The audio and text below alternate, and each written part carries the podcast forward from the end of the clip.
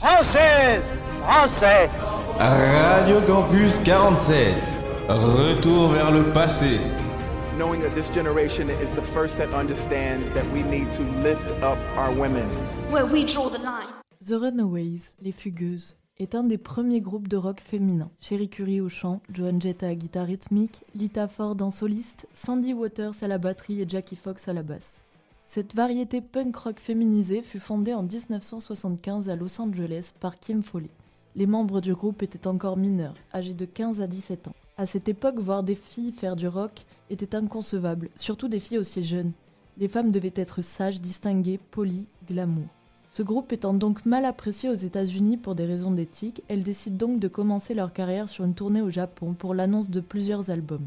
Cette tournée a finalement été un grand succès, notamment grâce au titre provocateur Cherry Bomb, que l'on pourrait traduire Virginité bombardée, écrit par Joan Jett et Kim Foley et interprété par Sherry Curie. Titre emblématique dans l'histoire de la libération de la femme avec des paroles indépendantes et sexualisées qui restaient tabous à l'époque et qui le restent encore aujourd'hui.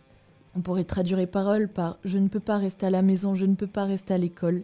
Les vieux bouseux disent Ouais, pauvre idiote. En bas de la rue, je suis la fille décalée. Je suis le renard que tu attendais. Salut papa, salut maman. Je suis votre virginité bombardée.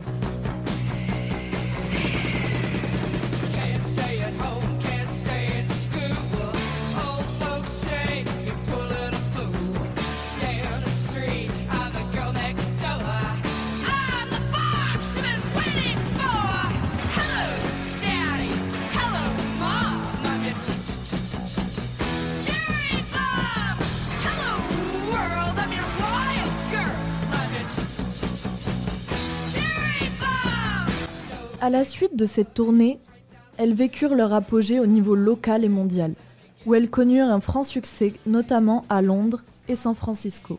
C'est en 1979 que le groupe décide alors de se dissoudre pour des raisons de divergence de style, mais aussi à cause de problèmes de santé de certaines et d'addiction pour d'autres. Un groupe qui aujourd'hui ne parle pas beaucoup à certains et qui pourtant a totalement changé l'histoire du rock, mais aussi l'indépendance et la liberté de la femme. Résultat, la femme passe de glamour gentille et propre à provocatrice, colérique et vulgaire. Joan Jett, ce nom vous dit peut-être quelque chose. Effectivement, la guitariste solo à l'origine de la fondation de ce groupe n'est pas restée sur sa fin.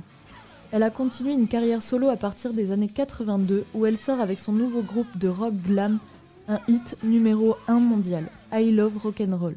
Aujourd'hui un classique du rock qui transforme la simple guitariste en pionnière du rock.